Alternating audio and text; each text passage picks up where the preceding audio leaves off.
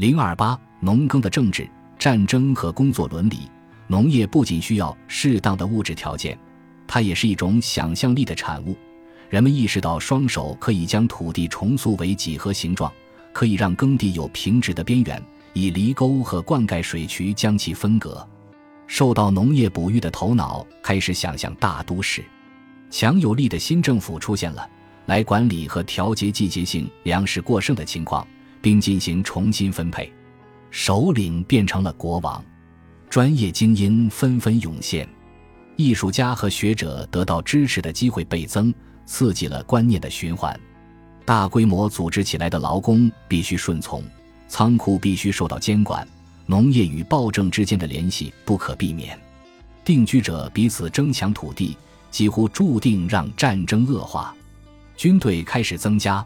资本开始投入改进作战技术，交换的仪式有助于维护和平，但当这种方式未能奏效时，战争会迫使参与者们思考出新的行为方式。时常有人认为，人类是天生爱好和平的生物，只有社会腐败的进程会把他们从世界和平的黄金时代中拽出来。颇具影响力的人类学家玛格丽特·米德认为，战争是一项发明。而不是生物学上的必然。直到最近，能够反驳这一理论的证据还很缺乏，因为旧石器时代关于种族间冲突的考古记录相对较少。然而，现在看来，这似乎是一个站不住脚的观点。暴力无处不在，证据堆积如山，猿类之间的战争、幸存的觅食者社会中的搏斗、心理层面的攻击，以及石器时代考古发现的断骨血流。这也证实了伯纳德·劳蒙哥马利元帅的观点。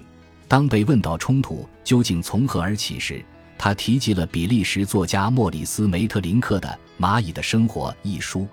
因此，侵略出于自然，暴力容易产生。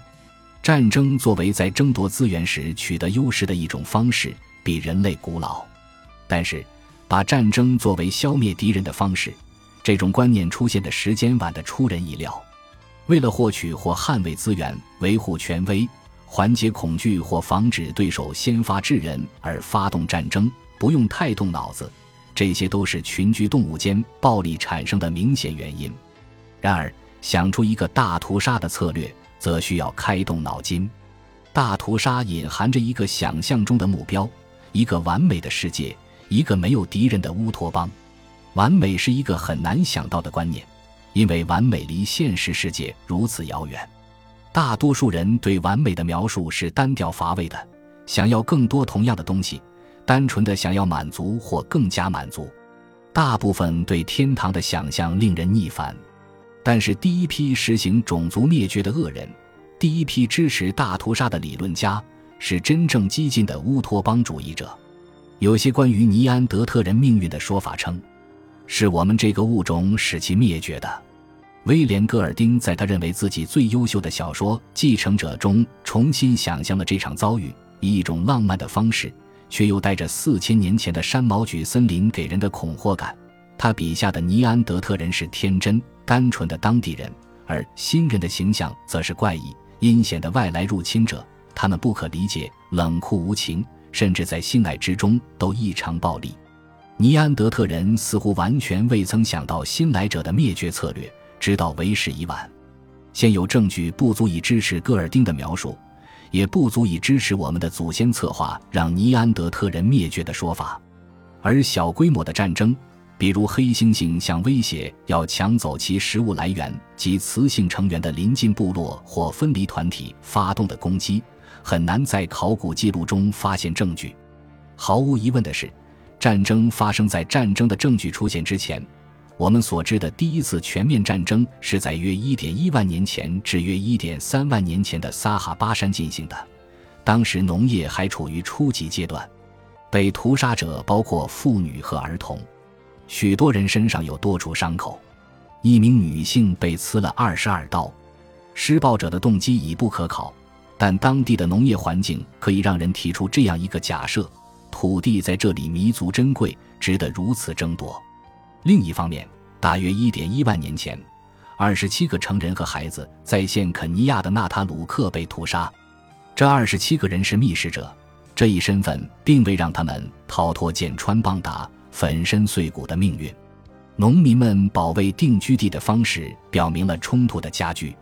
七零零零年前的死亡坑也是如此，他们位于现在的德国和奥地利，成百上千的大屠杀受害者被堆在这里。今天，从事初级阶段农业的人往往是大屠杀的拥护者。新几内亚的马林人在袭击敌人的村庄时，往往不留一个活口。在这方面，先进社会几乎没有什么不同。只是其屠杀技术更有效率。新工作形式是农业革命的进一步结果之一。工作成了一种诅咒。耕种需要繁重的劳动，而事实证明，剥削的统治者善于想出复杂的理由，好让他人辛苦劳动。在石器时代的富裕时期，每周两三天的狩猎和觅食就足以养活大多数族群。据我们所知。觅食者并未将其劳动概念化为常态，而是将其作为一种习惯，就像伴随他的仪式和游戏那样。他们既没有动机，也没有机会把闲暇和工作分开。农业似乎已经改变了这一切，他发明了工作，并将其划分成不同于休闲和娱乐的生活领域。许多简单的农耕社会仍然表现出猎人的传统。他们将耕种土壤视为一种集体的仪式，且常常将其视为一种乐趣。然而，大多数早期农民享受不到旧石器时代的放松。通常情况下，他们可以使用基本工具耕作的土壤要么非常干燥，要么非常潮湿，因此他们需要挖沟灌溉、辛劳地刨坑筑堤、反复的挖泥，以提升水位。专心工作的时间延长了。工作变得对播种时间、收获和日常任务的节奏越来越敏感。除草、修沟渠和筑堤，到大约四零零零年前，古代美索不达米亚、埃及、印度河和中国的水利社会和农业专制主义已经扭转了之前的工作和休闲的比例，组织密集的人口进行不间断的粮食生产。在粮食生产的间隙，又让农民和苦力建造大规模的公共工程。这样，劳动者们就终年忙碌，无暇叛乱了。与此同时，一个扩大的、强有力的有闲阶级产生了。然而，对劳动者来说，政治后果是悲惨的。和大众的认知相反，工作伦理并不是新教或工业化的现代发明，而是当劳动不再令人愉快时，精英阶层不得不强加的准则。中国和美索不达米亚的古代诗人对土地上永无止境的劳作大肆歌颂。六日要劳碌做你一切的工，是人类被逐出伊甸园的诅咒。该隐的严酷使命就是耕种土地。